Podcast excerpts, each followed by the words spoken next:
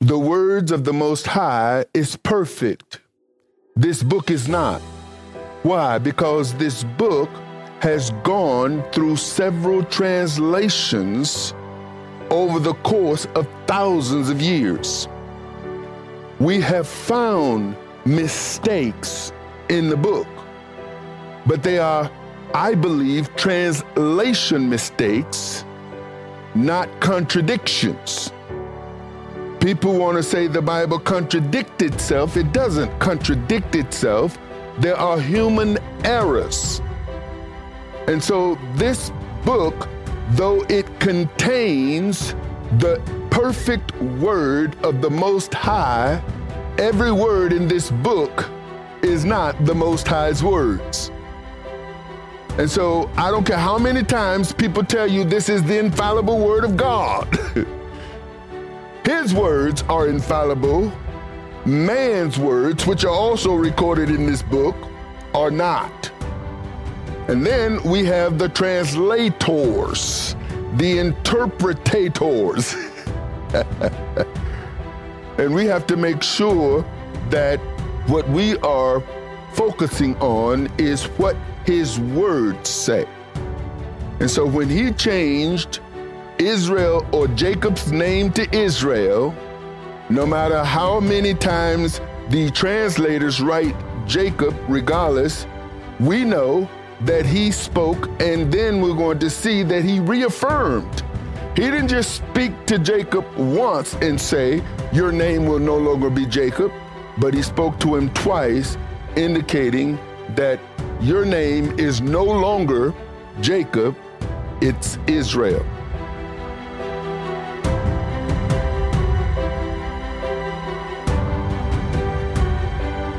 Shalom, Saints, and welcome to our verse by verse study of the book of Genesis. I'm your host and teacher, Arthur Bailey. Israel approaches the end of his days, his sight fades, and he becomes ill. Joseph gathers his sons and visits his father. It is during this bedside visit, thousands of years ago, that Israel establishes one of the most profound prophetic enactment that is still being carried out in the lives of Israelites to this day. Join us as Israel recounts the blessing spoken to him by YeHoVaH and begins to pronounce blessings over the children of Israel. Today's study title is The Blessings of Israel. So let's study.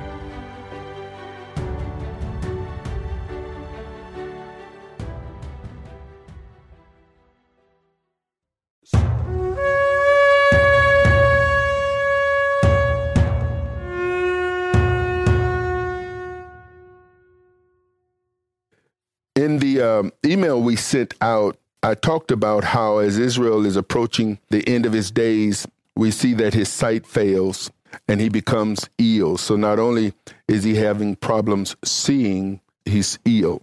Upon hearing he is ill, Joseph gathers his sons and visits his father, where Israel establishes one of the most, as I stated, profound prophetic enactments a thousand or thousands of years ago that is still being carried out in the lives of Israelites to this day. And so, in this portion of Genesis, Israel recounts his blessings spoken to him by YeHoVaH and began to pronounce blessings over his sons who would become the tribes of Israel or the children of Israel. And so, in verse 1, it opens, and it came to pass after these things that one told Joseph, Behold, thy father is sick. And he took with him his two sons, Manasseh and Ephraim. And one told Jacob, or Israel, and said, Behold, thy son Joseph cometh unto thee, and Israel strengtheneth himself and sat upon his bed. Now, here's one of those verses where we see both Jacob and Israel in the same verse. And one has to wonder how can these things be? How can you use Jacob and Israel in the same verse? And we see this in a few places as we go through Genesis. To me, it makes no sense.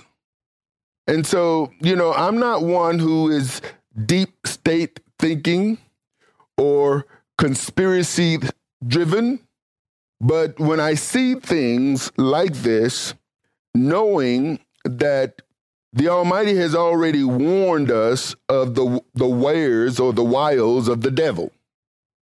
And coming out of Grand Rapids, now Grand Rapids, Michigan, for those of you who may not know, is the number one city for religious publications.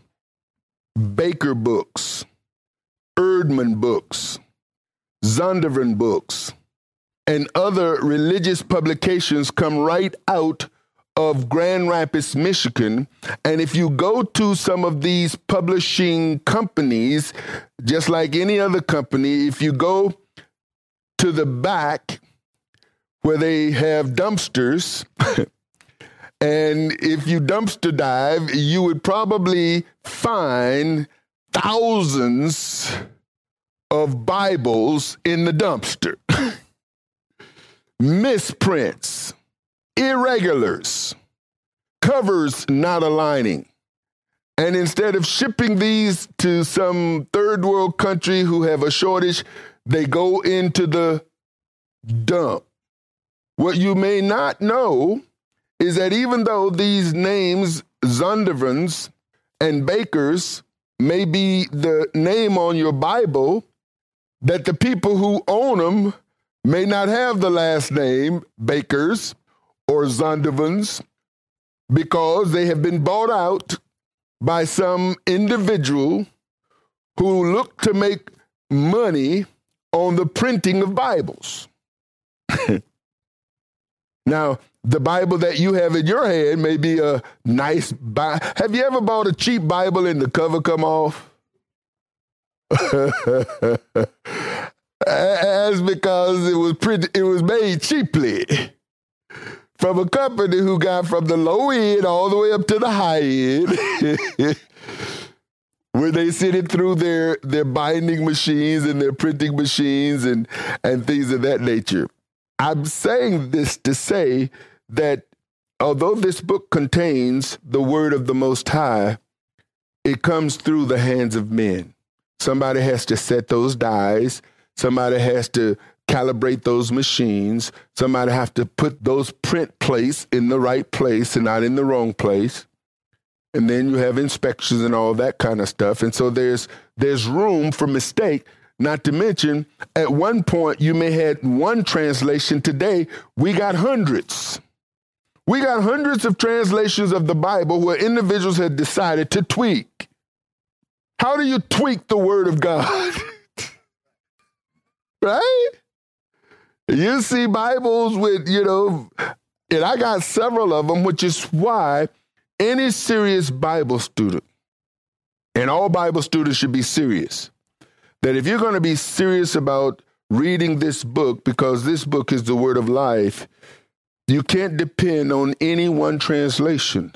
You have to compare translations. You have to make sure that as you're reading one and looking at it, how does it read in this version? How does it read in that version? And so when I see Jacob and Israel in the same verse, I can't help but think, how did that happen? Is he now called Jacob and Israel? Is he called Jacob? Is he called Israel? And how does both names get in one verse? Now, again, that's just me. I operate like that because I'm always looking for the the way the enemy tries to deceive us. The enemy is always at work. And you and I both know that he was around before Moses. And Moses is one of the earlier writers. He's the one who gave us the first five books of the Bible and the enemy was around before Moses. He knows this book. And he knows, knows how to trick people and trap people, even in the choice of words that are being used in certain translations. So I just want to point that out as we go through, not to try to cast any kind of shadow on the book, but to make sure that we're not of that mindset that this book is perfect. because it's not. His word is perfect. And we have to discern his word and distinguish it from all the other words. Now, when I was in the Baptist church, they talked about the red letter edition, you know, the King James red letter. And you really want to focus on the red letters. Why? Because those were the words of God. And it's like, well, whose words are, are the ones in black? Even then, they made a distinction between the red letters and the black letters. There's a message there. the red letters don't change until you change translations. And sometimes the words that are put there, like how in the world did Easter get in the Bible? and if they'd have figured out a way to get Christmas in there, you better believe it would have been up in there. But they couldn't figure out how to get Christmas in the Bible, but they got Easter in there. and so YeHoVaH appears to him in Luz, and, and Jacob is going to let us know, or Israel is going to let us know as he recounts uh, what takes place. And there, YeHoVaH blesses him. He speaks to him about being fruitful and multiplying. He talks about how he's going to make him a multitude of people, how he's going to give the land to his seed for an everlasting possession. And so in verse 3, it says, And Israel said unto Joseph, God Almighty appeared unto me at Luz. Now, when this happened, we don't know how old Joseph was, but he's recounting because as a child at the time, somewhere between, I would say, four and, you know, 14, because when he was sold as a slave, he was about 17.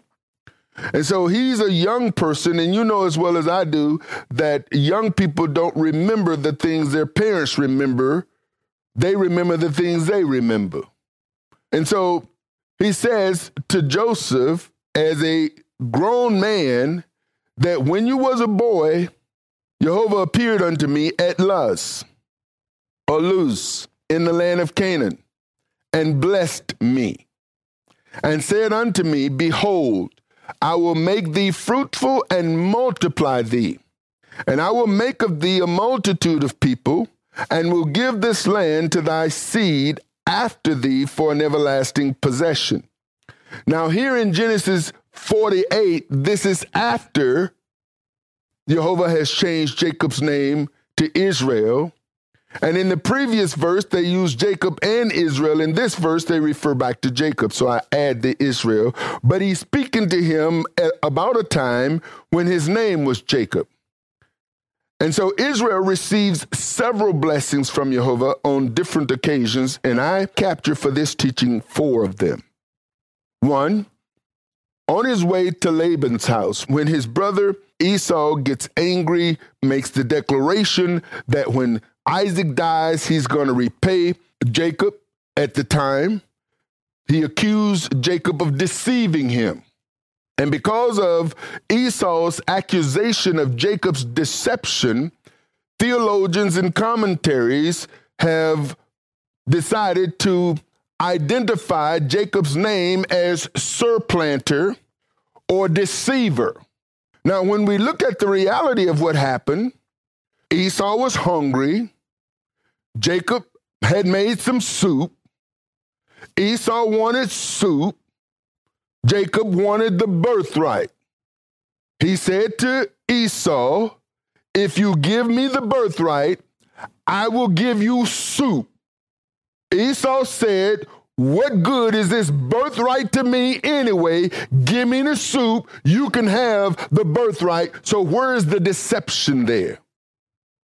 That was a negotiation. No deception. When his mama said, Listen, you need to dress up like Esau. Jacob said, No. My daddy ain't stupid. He gonna know I'm not Esau. And when he realized I'm not Esau, he gonna curse me. His mama said, Whatever curse he pronounces on you, let it be upon me.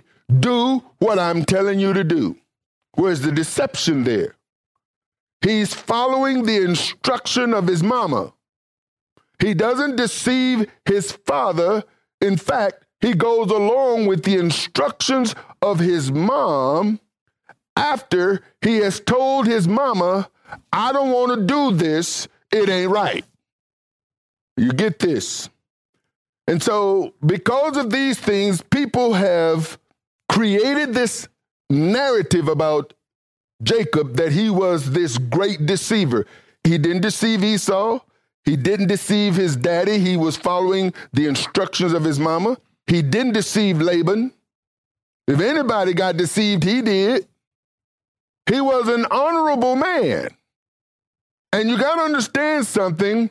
He was so honorable and misrepresented by people who write commentaries, theologians, church folks, and even, I would have to say, intentionally, some Jewish theologians who came up with the idea long before Gentiles knew anything about the Hebrew scriptures, had created this narrative for Jacob.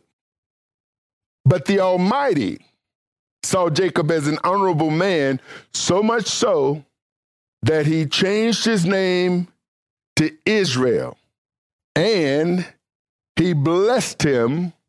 And all these people who want to say whatever they want to say have to admit that the name he gave Israel was not the land, it was a name to a man who the identity of all of his children took on. So, this is how we get the idea, the term Israel light. Israelites are the descendants of Israel. Israel, the land, is the promised land to who? Israel, the man. The 12 tribes of Israel are the seed of Israel, the man who used to be Jacob. So, what Father did, he said, Listen, you know, these folks want to create all this narrative about you being a deceiver. We're going to change that. We're going to give you a new name, one who, who wrestles, one who struggles with me. But people want to hold on to the deceiver. They want to hold on to the Jacob when Father has changed his name, and in changing his name, really gave him a new identity. And so on his way to Laban's house, father appears to him and says, Behold, the Lord stood above it and said, I am the Lord God of Abraham, thy father, and the God of Isaac. The land whereon thou liest, to thee will I give it, and to thy seed. And thy seed shall be as the dust of the earth, and thou shalt spread abroad to the west, and to the east, and to the north, and to the south. Now, he didn't put any boundaries on it, but he had told Abraham what? From the river Euphrates to the great river in Egypt. That's how far north, south, east, west. It's like we could get the west and the east part because there's there's Euphrates and then there's the River Nile, and then we discovered that Goshen was between the Niles, between the two rivers, because Nile, the Nile River split and went in two directions, and when it came together, went all the way down into Africa, into Ethiopia and other parts of Africa because Egypt is Africa. It's what? North Africa. And so he says, In thee, in who? In Israel. Not Jacob, but in Israel. And in thy seed, who? Israel. Shall all the families of the earth be blessed. And behold, I'm with thee, and will keep thee in all places whether thou goest, and I will bring thee again into this land, for I will not leave thee until I have done that which I have spoken to thee of. YeHoVaH changes his name, Genesis 32 27. And he said unto him, What is thy name? And he said, Jacob. And what I went and did, and I thought I had found all these places, I must not have saved them, but I just added Israel to Jacob, and this is one of those places it should not have been added. Well, anyway, so he says, Thy name shall be called no more Jacob, but Israel. For as a prince has thou power with God and with men and has prevailed. Genesis 32 27. Verse 29 And Jacob asked him and said, Tell me, I pray thee, thy name. And he said, Wherefore is it that thou dost ask after my name? Now, one of the things here is that Jacob is wrestling with a man. He's wrestling with a man. It doesn't say he's wrestling with an angel, it says he's wrestling with a man. And so he's talking to this man and he asks him, What is your name? And he says, Why? Wherefore is it that thou dost ask after my name? And he blessed him there. And Jacob called the name of the place Peniel. For I have seen God face to face, and my, my life is preserved. So he wrestles with the man that he identifies as the Most High. YeHoVaH reaffirms his name, Israel. Verse 9, chapter 35. And God appeared unto Jacob again when he came out of Padan Aram and blessed him and said unto him, Your name is Jacob. Thy name shall not be called any more Jacob, but Israel shall be thy name. And he called his name Israel. That's the second time he spoke this. And Elohim said unto him, I am Elohim Almighty, be fruitful and multiply. A nation and a company of nations shall be of thee, and kings shall come out of thy loins. And kings shall come out of thy loins. Now, when we get into the kings, First King and Second Kings, we identify that there's a division at a point to where the, the kingdoms are divided. The kingdom of Israel is divided into the northern tribes and the southern tribes. The southern tribe was called the house of Judah. What was the, the northern tribe called? The house of Israel. How did it get that name? We're going to find out in this passage, I believe, how it got the name. And so, and the land which I gave Abraham and Isaac to thee, I will give it, and to thy seed after thee will I give the land. And Elohim went up from him in the place where he talked with him. And then he speaks to him one more time before he goes to Egypt in chapter 46.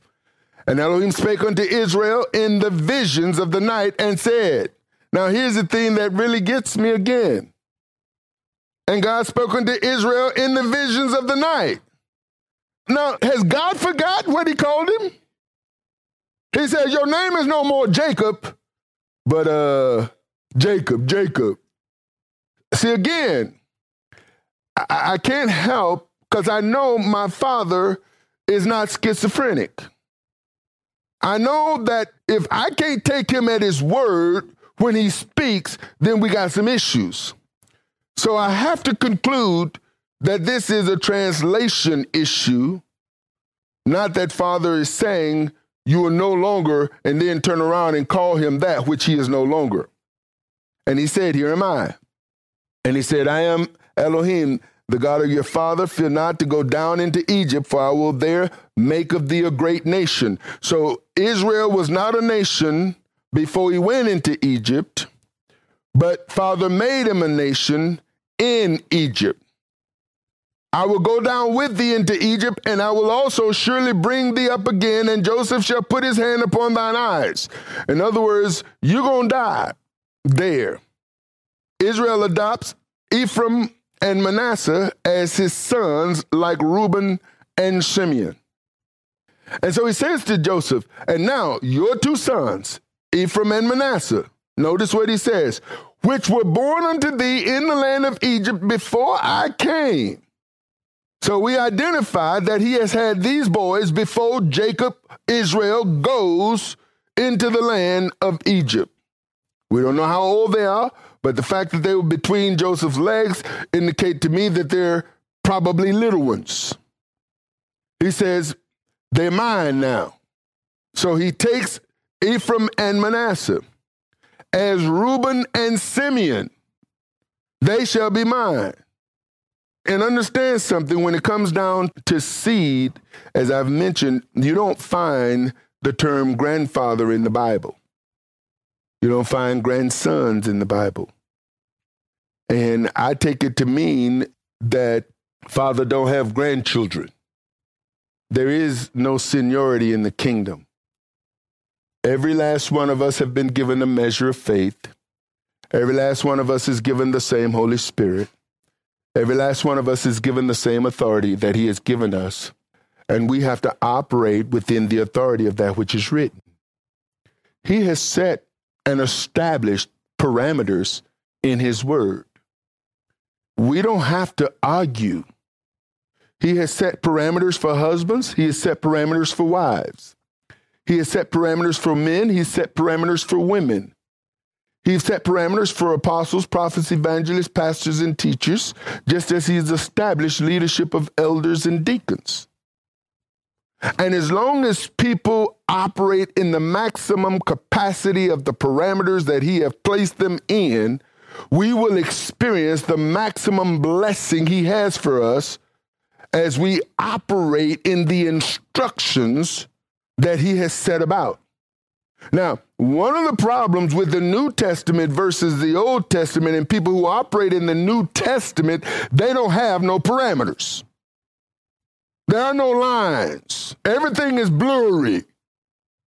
And people can make God say whatever they want, want him to say in order to operate in their self centered seerness. Now they got prophetesses that are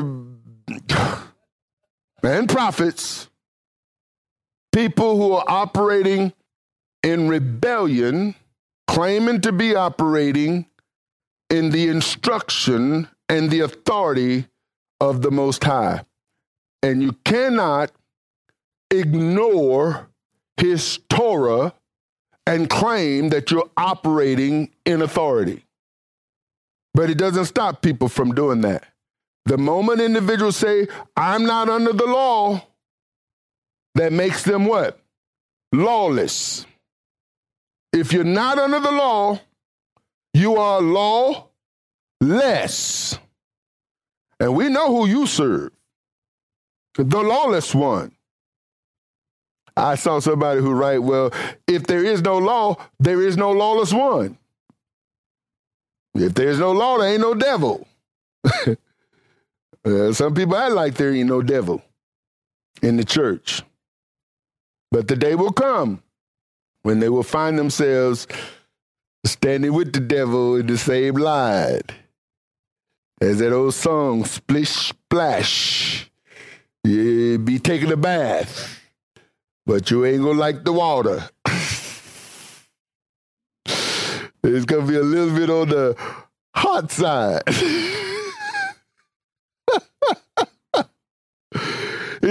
And now your two sons, your two sons, Ephraim and Manasseh, which were born unto you in the land of Egypt before I came unto you, are mine. As Reuben and Simeon, they shall be mine. Israel informs us that Joseph's sons were born before the Israelites moved into Goshen. And in verse 6, it says, And thy issue which thou begettest after them shall be thine. In other words, whatever child you have after these two, they're yours. And then notice what he said and shall be called after the name of their brethren in their inheritance.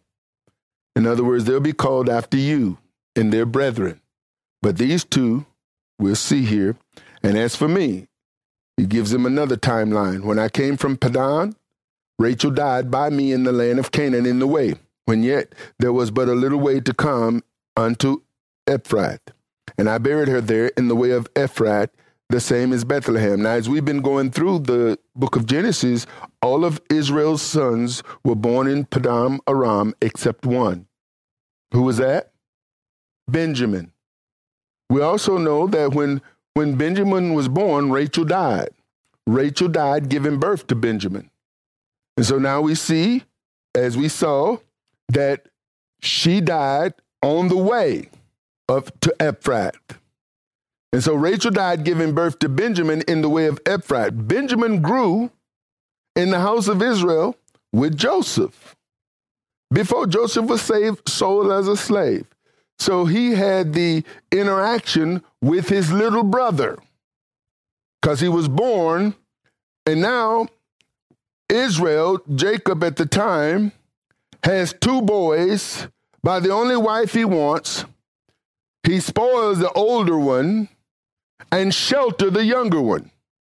Because when it came down to them boys having to go back, and Joseph said, No, you need to bring Benjamin, is like, No. Benjamin ain't going. He said, Well, we ain't going. And what I did is I, I, I drew a little map here. Up to the upper right is um, you would be coming from Padan Aram. And before Jacob crossed over into the land of Canaan, that line that goes straight up to the middle, you'll see right under that first orange line is Succoth. That Succoth is on the other side of the Jordan. He comes into the land of Canaan, and there, the first place he goes is Shechem. This is where Simeon convinces his brothers after their sister has gone into Shechem to have these individuals circumcised, and then he killed them all. And then from there, Jacob moved to Bethel. And Bethel is where father, you know, spoke to him. And when he left Bethel on his way to Ephrath, Benjamin was born, and at that birth, Rachel dies. And so the circle there, Mamre and Kiriath Arba, is where Isaac, somewhere in that land, Isaac dwelt. And that's where we find the last mentioning of where Jacob, whose name had been changed to Israel at the time, became his dwelling. Now, when Joseph is sent to look for his brothers, he's directed back up to Shechem. And he meets a man, or he meets a man, and the man says whether he's, he's going up to Shechem. Now, when he goes up, he's sold as a slave, which means that when he was sold, he now, the caravan is going down or south, which means it travels through his homeland going down to Egypt. When Israel leaves, he's somewhere within this circle because he stops on his way to Egypt at Beersheba, Beersheba, or Beersheba as it is pronounced, and it is at the bottom left hand corner of that map prior to going into the land. And this is where Father tells him, Don't be afraid to go down to Egypt because I'm going to be there with you. I'm going to make you a nation there. And so he gave him some things to to look forward to and that he would bring him back. And this is one of the reasons why we're going to find out that Israel insisted that he was not buried in the land of Egypt.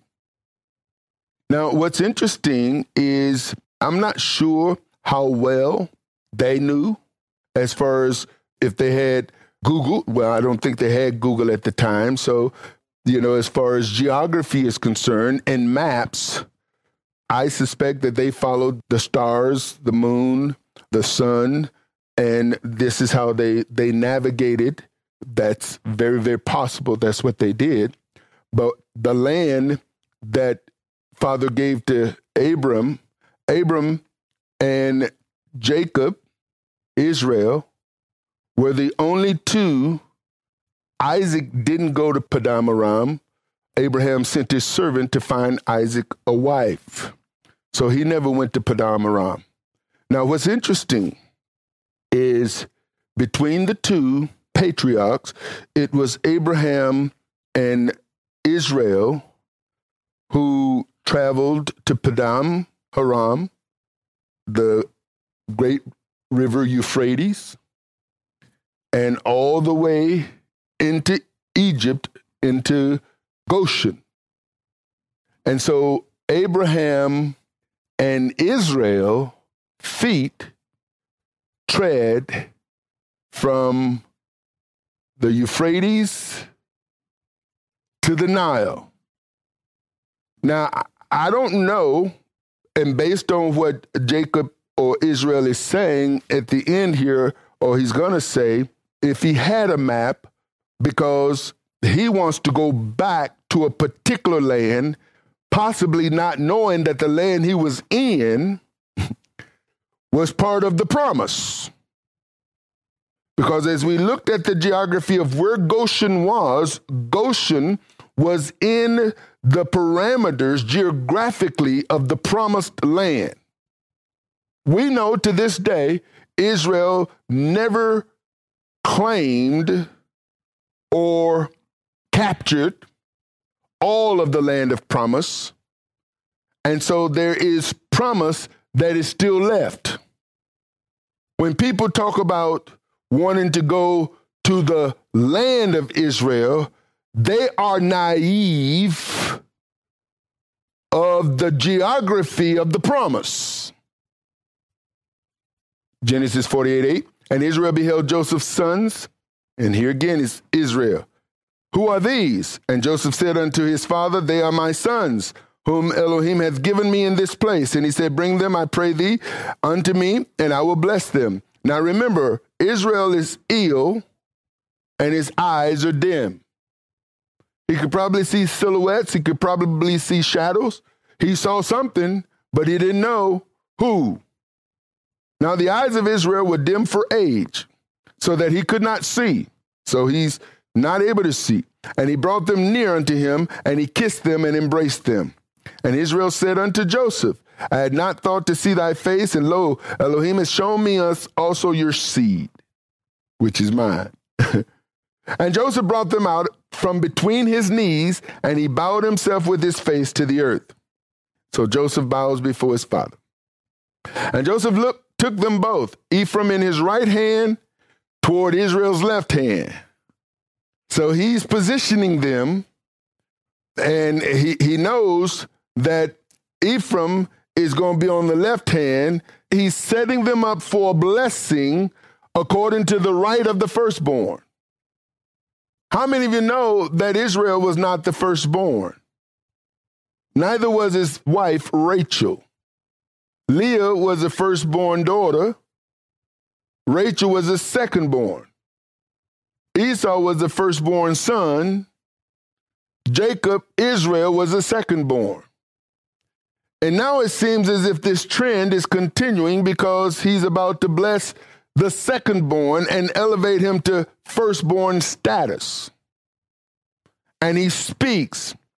But notice this Joseph sets it up to where Ephraim is in his right hand toward Israel's left hand, and Manasseh in his left hand toward Israel's right hand, and brought them near unto him.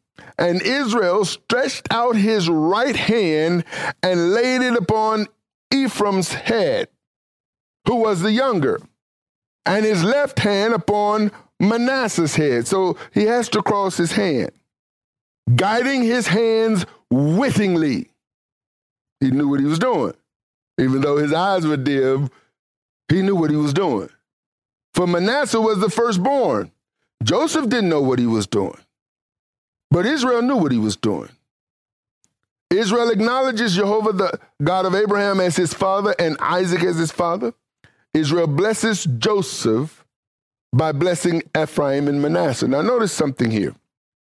And he blessed Joseph and said, Now he's got his hands on his sons, but he's blessing Joseph and said, God before whom my fathers Abraham and Isaac. Notice what he said God before whom my fathers. So he acknowledges Abraham as his father and Isaac as his father. Did walk. The God which fed me all my life long unto this day. Now, this, brothers and sisters, to me is so powerful because when Jacob went into Padan Aram, all he had was his, was the clothes on his back. But when he came out, he had all these people, all these wives, all these sons, all these flocks. And what is he saying? God fed me all my life.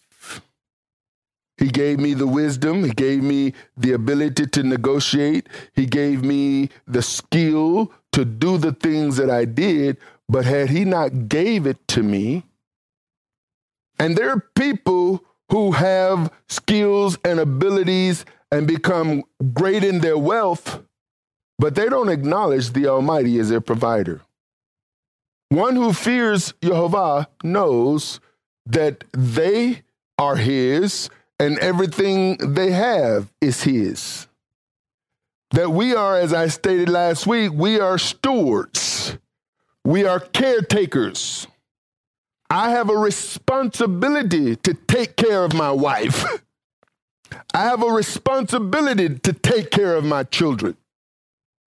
I have a responsibility to take care of the property Father puts in my possession. I understand that He gave me the wife and He gave me the children, and my responsibility is to teach them about Him. If I don't teach them about Him, I am derelict in my duties. I have a responsibility to wash my wife with the water of the word. I have a responsibility to instruct her as the Father gives to me, whether she likes it or not. Whether she accepts it or not, whether she agrees with it or not, I have a responsibility and nothing she say and nothing she does or can do should cause me to neglect my responsibility because I won't have to give an account to her, I will have to give an account to him. The same with the children. Why? Because they're his. You don't think they're yours? Wait till they decide they don't want to live with you no more. And you hope they come to that conclusion. Now, I don't know if y'all heard me. Because if they don't come to that conclusion, you ain't done your job. If they want to stay with you, you ain't done your job. Or they ain't took your job serious. Which means now it's like, you know, it's been nice knowing you. I've enjoyed these 18 years together. You know, by reason, if you honor me and continue to do what is required of you and you want to hire your education and you know I'll keep you around but at some point at some point let me tell you the way father has designed this. The way father has designed this is that a man is born a woman is born they grow up they get married Anybody who don't want to get married either is a eunuch and is committing their lives to service of the king all their lives, or they are re- rebellious. Well, I don't want to get married. Oh, so you're going to serve the king. Yeah. But I want to see the world and I don't want to be cumbered by no chariot. You see, something's wrong with that. That's not part of his design.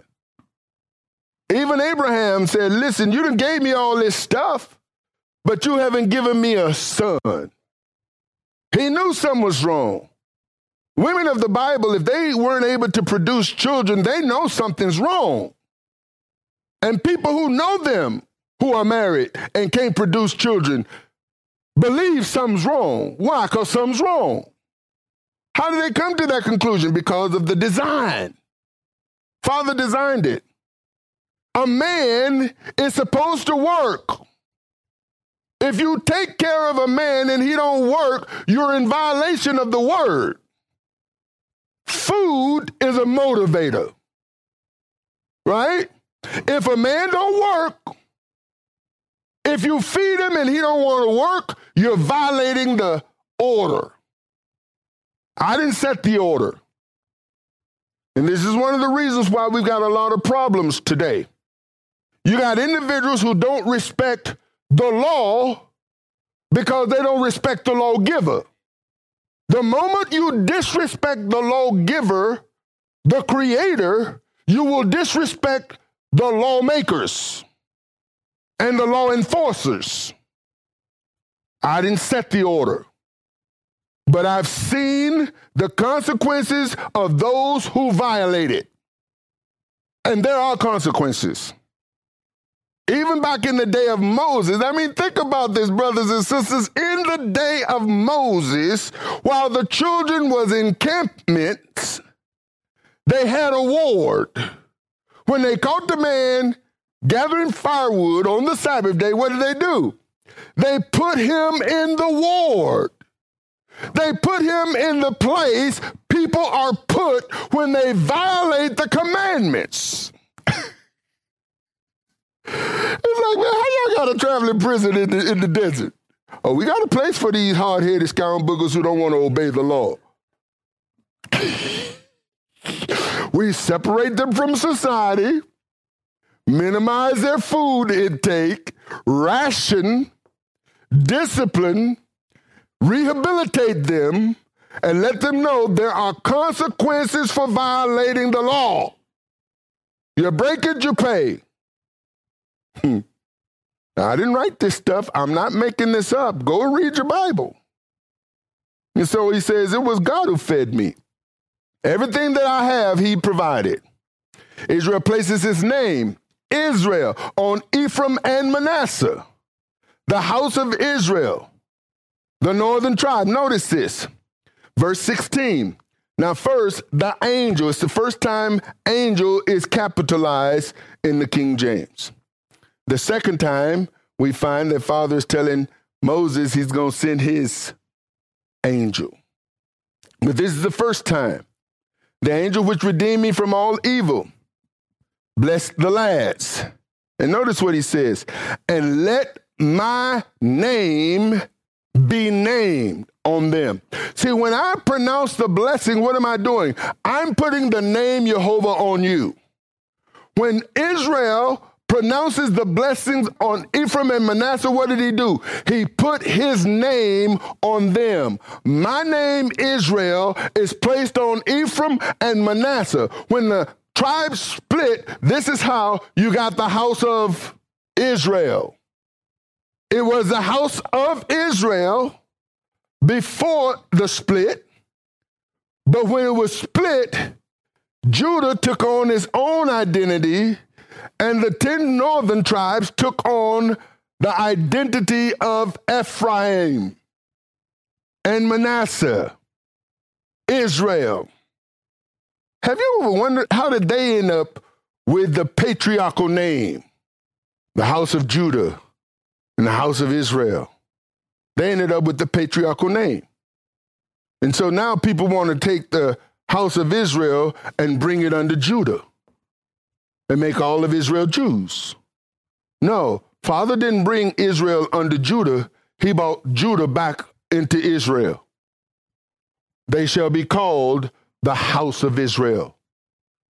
They will not be called the land of Israel. Listen, brothers and sisters, the land of Israel is not the homeland for the Jews only. It is a homeland for Jewish people, but not all Israel are Jews. And we have to understand that. Not the homeland for the Jews only. You shouldn't have to become a Jew to make aliyah. That's a perversion of men. Man doesn't have the right to the land.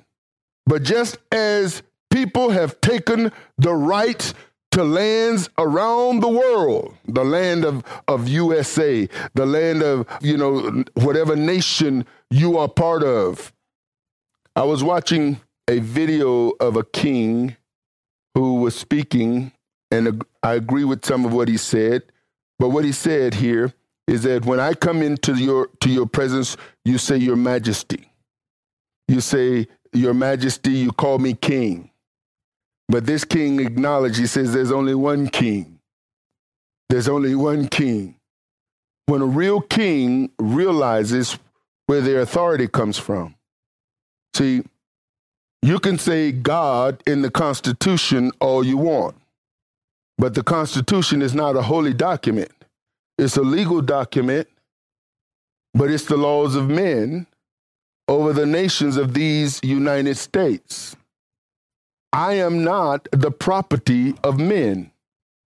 Blessed is the nation who fears the Lord. Blessed is the nation whose Lord is God whose God is the Lord, whose God is YeHoVaH. And can I tell you something? At no point in American history has this nation feared God. At no point. The whole duty of man is to fear God and keep his commandments. At no point in the history of this nation has it ever kept the commandments of God. Christians don't keep the commandments. They don't. They change the commandments.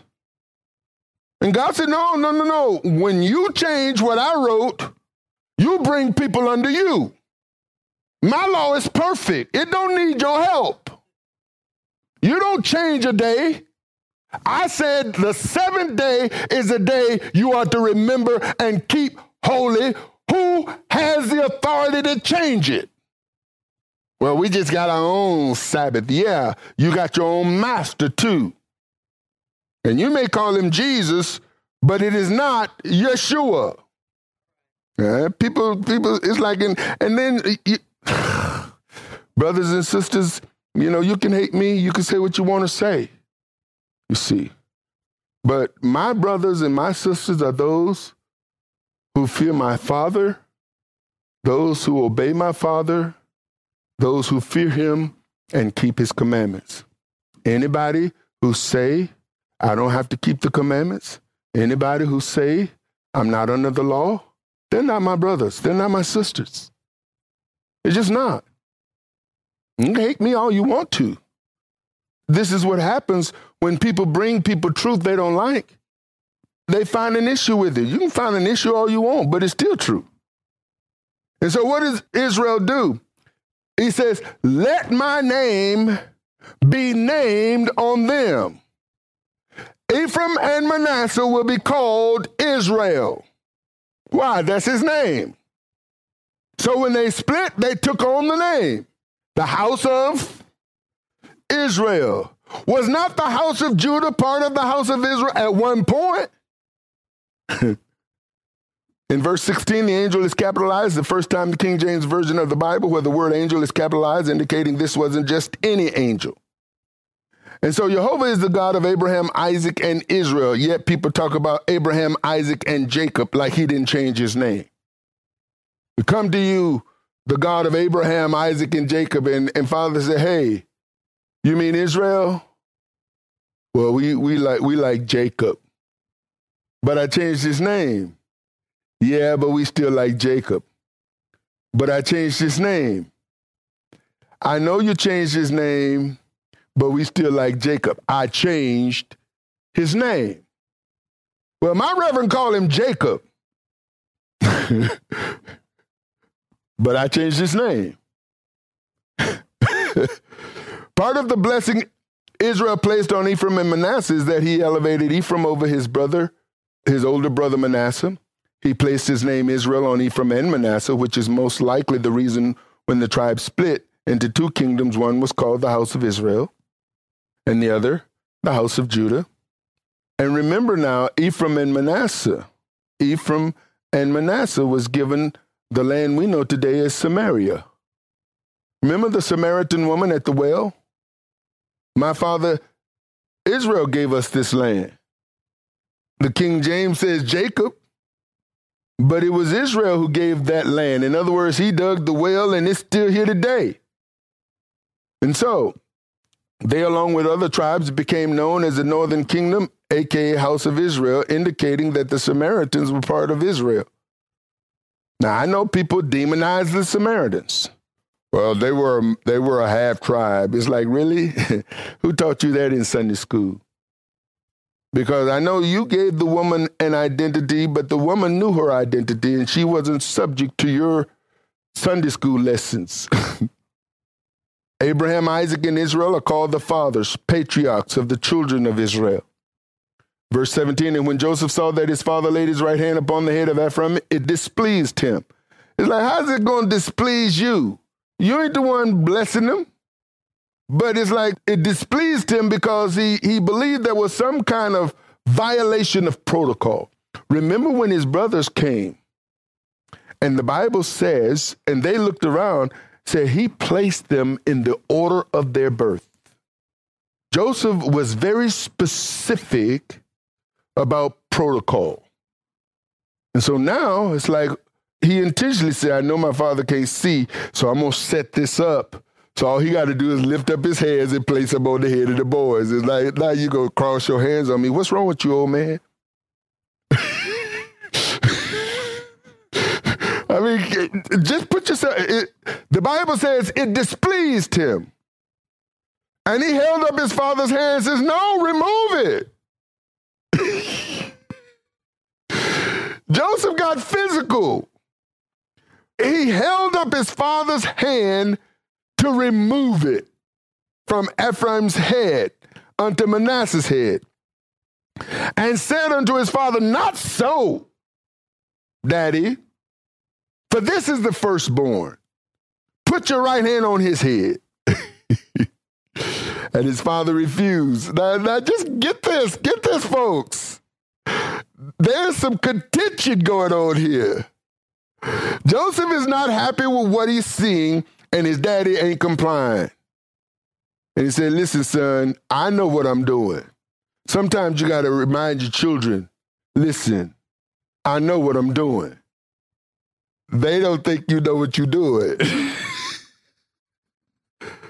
and sometimes they'll rise up on you. He also shall become a people. He also shall be great. But let me tell you something I see that you can't see his younger brother shall be greater than he is. Wait a minute, how you gonna see that and you blind?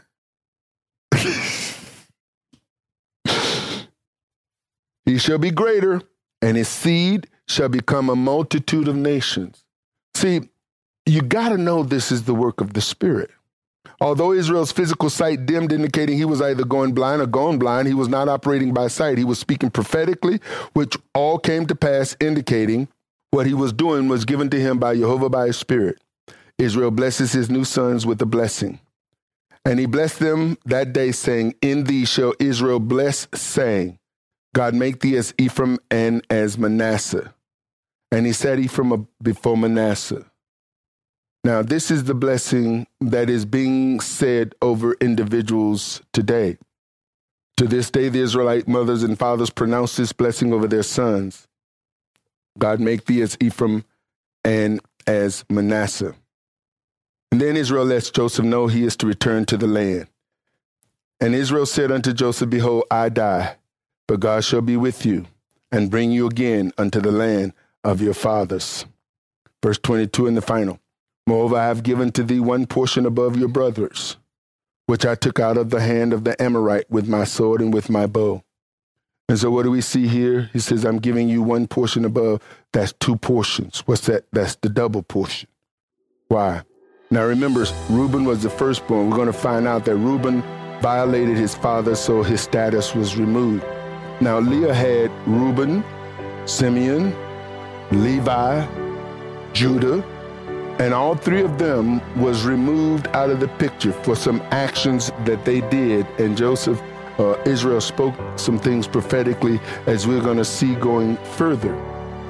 But Joseph was the firstborn from Rachel. And so he took, when Reuben violated, he took on the firstborn status. As a result, he gave him a portion above. So there's a portion above a portion makes two portions, which is the double portion.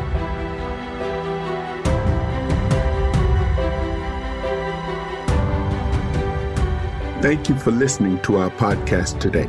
You can find more inspirational teachings and download our free ebooks on our ministry website at arthurbaileyministries.com. Please follow us on Facebook at House of Israel Arthur Bailey Ministries, on Instagram at Apostle Arthur Bailey, on Twitter at Apostle Bailey, and you can subscribe to our YouTube page at Apostle Arthur Bailey 1. If you're in the Charlotte area, please come and fellowship with us. We'll do our best to make you feel right at home. Our address is on our website at the About link under Contact Us. Again, thank you for joining us, and until next time, Shalom, Saints.